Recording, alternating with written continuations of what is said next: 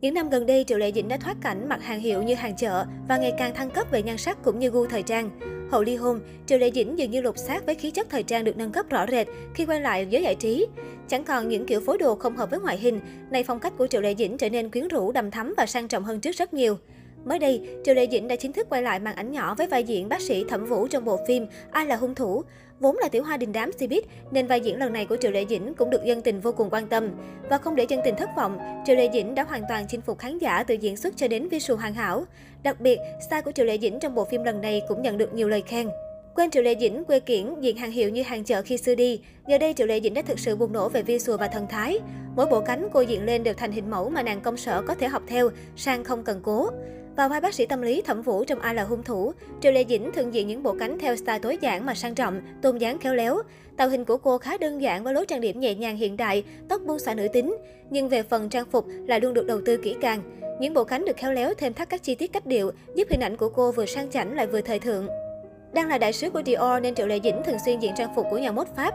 Thậm chí cô còn diện hẳn mẫu blazer dành cho phái mạnh, nhưng vẫn toát lên cảm giác mỏng manh, yêu kiều, xen lẫn thanh lịch chỉnh chu.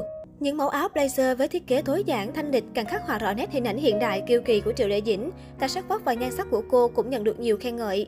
Bên cạnh Dior, Triệu Lệ Dĩnh còn diện trang phục của nhiều thương hiệu đình đám khác trong ai là hung thủ.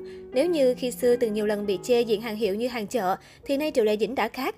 Thần thái trầm lắng kết hợp cùng lối trang điểm tông trầm hiện đại, tóc trẻ ngôi đơn giản giúp cô càng thêm phần thu hút, tạo cảm giác sang trọng tài phiệt.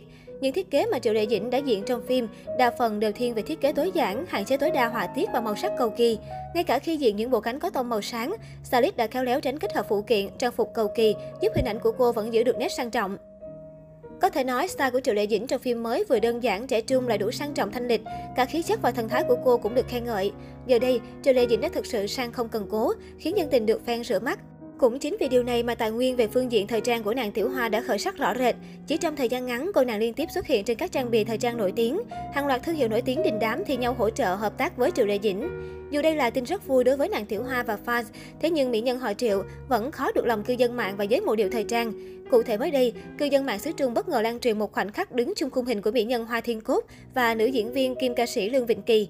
Trong ảnh, Triệu Lệ Dĩnh mới 30 tuổi, mặc một chiếc đầm trắng điểm hoa xanh nhẹ nhàng, dịu dàng, thân thiết ôm lấy đàn chị. Lương Vịnh Kỳ khi đó đã 41 tuổi, cô chỉ mặc một chiếc đầm đen bó sát kín đáo, cùng mái tóc ngắn cá tính, phong thái tao nhã, kiêu sa. Tuy nhan sắc đều thuộc hàng cực phẩm nhưng Triệu Lệ Dĩnh lại bị mất điểm vì khí chất thua kém, kiểu cách ăn mặc có chút quê mùa so với đàn chị. Ngoài ra, đàn chị Lương Vịnh Kỳ cũng có xuất thân may mắn hơn và từ nhỏ đã được tham gia học tập, định hướng theo con đường nghệ thuật. Nữ ca sĩ là một trong những diva có tiếng ở Hồng Kông. Có lẽ cũng vì điều này mà chất nghệ sĩ đã ngấm vào trong từng hành động tạo nên thần thái khó sánh bằng của nàng diva đình đám xứ Cạn Thơm.